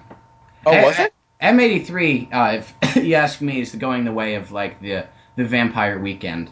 The city Oh, really? is my church. I, I, uh, I really like Hurry Up, We're Dreaming. It's, uh, I really like it. No, I dug it too, but I mean, like, it, it, Eh, It was not, alright. not not so much as the chromatics, but in some way, Well, it is sort of like not, it is yeah. sort of like indie pop that's built for uh, Apple commercials. I At think maybe some- that's why. Yeah, there, I don't think it's it's too much of a secret that I probably like pop music better than most of the people on the forum. So I Uh, think that, that makes yeah. sense. Uh, uh, I'm, I'm a pretty Mhm. pretty avid consumer of pop music. And Yeah, I, I'll be honest. I uh, uh, sorry, what?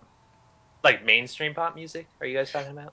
Um, Uh, I like honest- pops. Sorry, go ahead, Steve. Yeah, well, honestly, uh, I ended up listening to a lot of mainstream pop music in college because that was just kind of what my friends listened to, and uh, I really I didn't grow to uh, hate it all that much. Um, and especially you know in a party setting when you're with other people who enjoy the music, uh, it, it it was pretty fun. And yeah, we'd listen to shit like you know Katy Perry and and and, and all that. So I'm I'm definitely not uh, totally against mainstream pop music, and I, I, I, can, I can see where you're coming from, Josh, with uh, with the Katy Perry thing. Uh, she she is kind of a she's kind of a cutie. Yeah. No, I agree. I agree with that bit, just not the other bits. Um, here's my I- thing. listen, can I can I touch on pop just for one second, Go Austin? go nuts, yeah. I have like a sort of affinity for like a, a pop song that's just like really well worded. It's A B A B C B, and it like no matter how you play it, like you could take that song and play it on acoustic guitar, and it's gonna it's gonna be catchy. Or you could play you know just the instrumental on synth. Like there's something to be said, I think. It, and it's how time periods are remembered, which is kind of I don't want to sound like over pretentious here, but like if somebody who's put out a CD, like that's a, I would like to be known as like sort of a part of that canon. You know what I mean? Mm-hmm. Yeah. And yeah. anyway, sorry, go ahead. Um, no, that's a that's a noble yeah. thing to aim for. yeah, I like that. Um, he, here's my thing. Um, even even like a lot of the more musically minded of my friends, and you know, Christ knows there aren't many. Um, uh, they they can like like say you're at some sort of like dance function and like a song comes on like a like a radio pop song they can be all sort of sarcastic but sort of serious and be like ha this is my jam and then go and dance to it and you know just like a little bit irony enjoy it and a little bit real enjoy it i can't even irony enjoy it I, I'm I- I- bitter and angry and Austin, you're such a snob. i know yeah, well, and, I, I, like i can feel high school does a does a good way of breeding that as well. And then what happens is you get to college and you do start.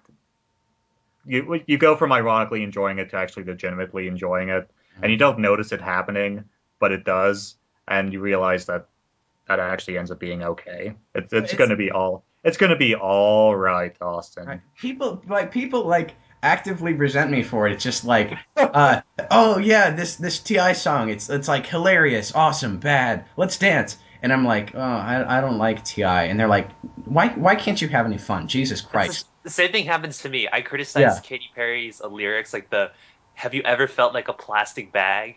Like I went on like a half hour rant about that, and I was Mm-hmm. totally ostracized. Right. Is Um, that a American Beauty reference? Huh? Uh, Josh I feel like is that smart might be. in this. No, the movie American Beauty with the. yeah, the no, I feel like that that that probably is. it- uh, I've but- never but- seen. Oh, you oh. should. Now, Austin, I oh, Well, wonder, like, can you get an appreciation from like an M83 if it works as sort of a gateway drug in if it reaches the masses of these people listening to shit music, and M83 is sort of a gateway drug into better music. I feel like you might be able to take an angle like that to appreciate it. Yeah, the thing is though, it doesn't usually work. I liked M83, but the thing is, it doesn't usually work that way. it's usually like, oh, these people listen to you know M83, but they'll keep listening to Blink 182 or whatever. Which I mean, I I, I don't I don't care if they do or not. Everybody does. Um, I, like, I, I, I'm, I, I, I'm the outlier in that situation. So I mean, like, I'm not the one to pass judgment. By the way, have um, uh, you know the song "Freak Scene" by Dinosaur Jr. Have Yeah, any yeah, of you good. heard um, uh, Blink 182's cover of that? no, is it good? No, it's not. It's not. I don't know why. Why would you But I- assume that? I said that almost tongue in cheek. Yeah, it's uh, you, it, it's not. No, but the more the more important thing is that why the hell is Blink 182 covering Dinosaur Jr. Cred. That is a Right. good question. Uh, no, it was like I think it was before they got popular though, which I mean like even makes me respect them less because oh they like Dinosaur Jr. and now they're what they are. Something else that's new. I, I've been writing for Anthony for the past couple weeks. The- the- Oh yeah, I heard about that. I'm starting next. Oh, nice. You, you when did you people get hired by this guy? Granted, I don't write and I'm fine with that, but like I, I didn't hear I didn't hear anything about this. I'm not hired. I'm not getting paid. But yeah, It's uh, Danny, Josh, and I, I believe. That's Yeah, What- I, what yeah, I saw a couple of your uh, guys' articles. Uh, I think Monday, Anthony posted a bunch of them. yeah, yeah. Oh yeah. It's uh yeah, that's kind of a thing, I guess. Yeah, that's awesome. What what's what's his um uh what what is uh I'm on his website right now. What's an article that either of you wrote, Josh? Uh, I think uh, for me it's the MP3s and streams, and I think it's been like every one this week. Oh, okay, okay, all right. Um, uh, so did you write the one about Human Suit and Beach House and Yes, yeah. the bat? Uh, but this is amazing. I had no idea. Yeah, Yeah, look at the name they're posted under. It's not a no longer admin all the time. Posted by Nick. Posted by yeah, Danny there's some other people too. Danny like, Spitz. uh, Yep. di- yeah, Wait, is is this uh IDM Nick? N- I don't think so. Okay. Uh, Um, it's like wait. yeah. There's like intern Chris, and then some other people from the forum, and then some other people. right. I this will be a greater pull to have this guy on the podcast though. Who Anthony? Oh, we're definitely gonna get him. Yeah. I think, you know, maybe just like, you know, slip them a couple of awesome, you know, MP3 write ups and like, hey, we got this thing going on, won't take but two and a half hours. And then, boom, we our podcast viewership goes up by at least 12. I, uh, I've recorded uh, two episodes of a podcast that, that I want to do through Personal Opinions Wrong. You need to post that, Jank, sir. We all want to hear it. Uh, I'm waiting for the, the logo to be done. Oh, oh are you, did you getting professional design? Uh, my bandmate Brian is a graphic designer for a living, and uh, I asked him if he would be kind enough to make me one with an elephant, and he said, "Yeah." All right. Uh, so he he's doing that, and uh, yeah, I'll, I'll probably I'll probably throw one out next week. I don't know quite. I don't want it to be longer than forty five minutes, and I don't know if I want it because I have a bunch of interviews on my computer, and I don't know if I want to put interviews in or or if I just want to talk or I don't know. So it, it's in the sorting out phase. But yeah, there is there is content, and I think I think it might do okay views wise. I mean, you- you've got your um, uh, uh, uh, your twelve hundred Twitter followers. Which I mean, if it's good enough to pull a wife, it's probably good enough to pull a couple uh, podcast downloads. I would think. I- yeah. Who who knows? Uh, the Georgia Straight won't be uh, won't be uh, promoting it. I think Oh. you should. a- I think you should ask them and act like you're apologizing, just to see if they'll actually do it. There's absolutely no Wait. fucking way. Just to see if they'll react to it. nope. I had a bunch of people being like, "Nope, they're assholes." Oh. good for you, Josh. So See if they have like a phone number you could call and then record that and put it on the podcast. that's not a bad idea, actually. yes. All right, guys. I'm sorry. Patrick's here, and we're gonna watch the hockey game, so I need to go. Absolutely. Enjoy. Thanks Um, for coming on, See Josh. man. Hey, Yeah, thanks. thanks. It's really nice to talk to one. you three, and uh, everybody have a nice night and go Canucks go. Go Canucks go. Who's Sorry laughing? about that. That would be Mark. the rest of us don't care. Steve. You guys are really hurting my feelings. So Right, right. have a nice Uh, day, you guys. Talk to you soon. You yep, too. Yeah. Bye bye. Oh, that poor soul. Jack Oh. White sucks. Uh, Jack White sucks. Yeah. Oh, Um. fuck. uh, Anywho, I think this is a good wrapping up point. this is probably good. Uh, quick question: do, uh, do either of you have any interesting people you can bring on to the podcast? Uh, no, I, I don't have friends. All my friends are like soup's boring. Yeah, eh, yeah. Uh, d- I'm assuming you too, uh, Alexander, No one is nearly as dynamic as uh, James or or even AC. That guy was Yeah. that guy was that was guy was pretty cool. I dug it. Um, I think if I told anyone I do a podcast, they they'd laugh at me, I do, then- and I keep and doing then I it. go and then I go cry somewhere. Yeah, yeah. Um, uh, why don't you why don't you get some of your students on?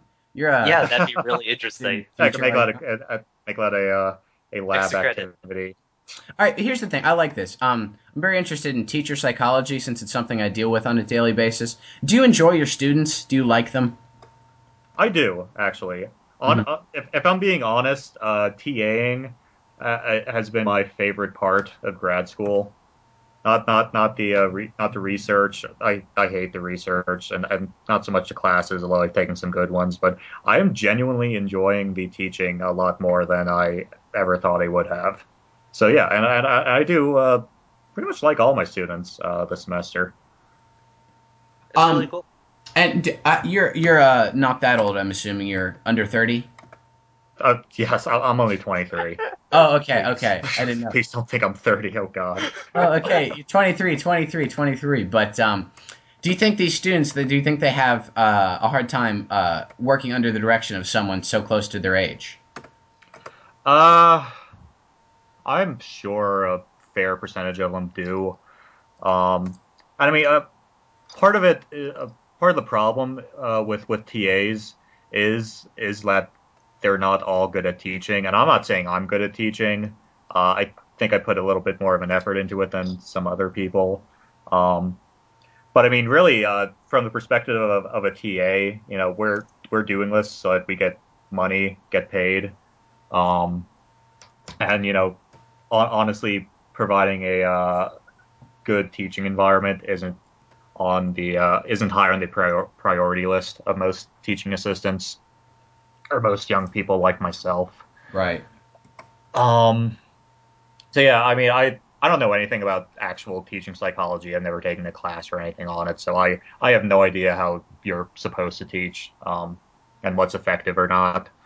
Uh, but I don't know. I, I just try not to do too much bullshit with the kids and, and just kind of just kind of you know explain things like this is how things are, and I just try to be really uh, approachable and you know walk around, help uh, answer questions as they arise in lab. Uh, then yeah, I, I I I just pretty much try to do what I can, which isn't much, but yeah. Are you a good biochemist? Uh, define good. Like, are what, like did you do well in college in the subject, or like eh, did you did you succeed with flying colors on on uh in yeah, college? I, yeah, I, I've always kind of been like a good student. I mean, I'm not, I'm not tooting my own horn, but I've just, I've just always kind of gotten good grades. That's just, just what I've done. Um, I'm not saying I'm smart, but that's just how I've done in school. Uh, what about you, Alex? I'm interested to know. Um, am I a good student? Yeah. Um, I'm very lazy, and the thing is, I will study for a test for like ten minutes and get a B plus, whereas one of my friends will study for an hour and get an A. I'm I'm in the exact same boat. Like I'm on the other side. It- it's not good and- though. I mean, it's gonna catch up to us eventually. I know, and I Uh, it might. is it. Wait, is it all right? Tell, tell be be truthfully, or someone who is in university, so to speak. Um, is it uh like uh like having uh a a, a C as opposed to a B like a, a horrible detriment? Um, in college, Yeah. uh, No, I mean like uh going into college, like getting into one. Oh, getting into college? I, uh, I well, I honestly don't know. Uh, I, I don't know anything about admissions. I, I really don't care about how what the behind the scenes bureaucracy looks like.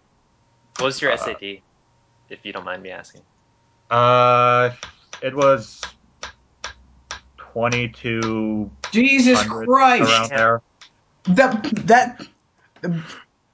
Something. It, it might have been 2100 somewhere around there. Oh my Still God. respectable. That like I know a lot of like I'm friends with a lot of really smart Asian people, like a lot of them, like a suspicious amount of them, and like n- none of them are up in that range except for like one or two. Yeah, I, well, I, I guess to my advantage, I've I've kind of always liked both the uh, the maths and the sciences as well as the uh, you know Englishes and the literatures, uh, things like that. So I, I think that kind of helped me there. Um, Right. I, and I also somehow pulled an 800 in the math section, which I, I could not do on any of my the, the first time I took it, and I couldn't replicate that uh, when I reta- when I retook it at all. So I don't know what happened there, but that was just a stroke of luck. Have you taken any uh, practices, Austin? Uh, no, I haven't, but I've taken practice ACT, and I think I got 99% in both English and writing. So that's always been my jam. Like, I, I'm not so good with the maths, but I can, like, uh, like, give me an essay, like, say, put your opinion down on paper, and I can do that well. That's, that's, that's pretty much my only talent when it comes to traditional academics. Yeah, that's that. English is my strong suit too. Oh, well, that's a that is a damn good talent to have. Well, that's the Uh, thing though, like, because um, uh, most people my age, and this is again not tooting my own horn, but like they don't they don't really have opinions on things, and I I, I like to think No, that's that a I problem. I like to think That- I can actually think about something and then express my opinion with facts, which is like, granted, it's like the only thing I can do, but uh, yeah, I, I I try to put it to good use. No, that's a real problem with uh, the the modern public school system is that there really isn't uh, not any, but there really isn't uh, enough emphasis on you know critical thinking and uh, establishing and arguing an opinion. Um, that's a real uh, that's a real lacking area. Hey, Steve, critical thinking isn't going to help us beat the Russians to the moon. And we're not beating anyone to the moon. Have, have, have you seen our space program these days? Yeah. That's that's this funny thing though. They screwed up our school system, making it solely math and science based to try to get us to the moon, and now we did that, and like we just just we just gave up on it. Yeah, you know, pretty much. Don't even we we we don't even have you know a, a way now of, of getting people up into space. We have to you know use other countries' uh, rockets and stuff just to to send people up. I mean, uh, at least now we have the uh, you know the prospect of independent uh, space travel next to uh, SpaceX and uh, Richard crazy crazy billionaires like that. But yeah, You know who'd have a really good mustache? A crazy billionaire. Yeah. No, I, I imagine uh, you know those billion dollar mustaches. They uh they pay for themselves. Right, right. Um. sorry, once again. Uh, horrible cough is the perfect time for a podcast, but uh, I think we should probably wrap this up if any, unless anybody has anything else to say. Uh, yeah, that that this has been more than enough drivel. I think. Yeah, I think I'm good. Uh, anyway, enough with the drivel, so to speak. Let the doddering end here. Um, we, the gracious hosts of uh, your podcast, opinion is wrong. Uh, thank and welcome you. No, we thank and bid you farewell. See, I'm at the wrong end of the podcast here. I think I made like a sign error or something. But um, uh, we uh, bid you adieu, and uh, we wish you good luck in all your future endeavors. Um, uh, in in uh, especially but not in uh, especially but not limited to the revamping of the mustache as a symbol for masculinity, among other things. But um, uh, yeah, everybody, goodbye. We thank you for listening. If you are, uh, and we hope to see you again next week. Goodbye, everybody.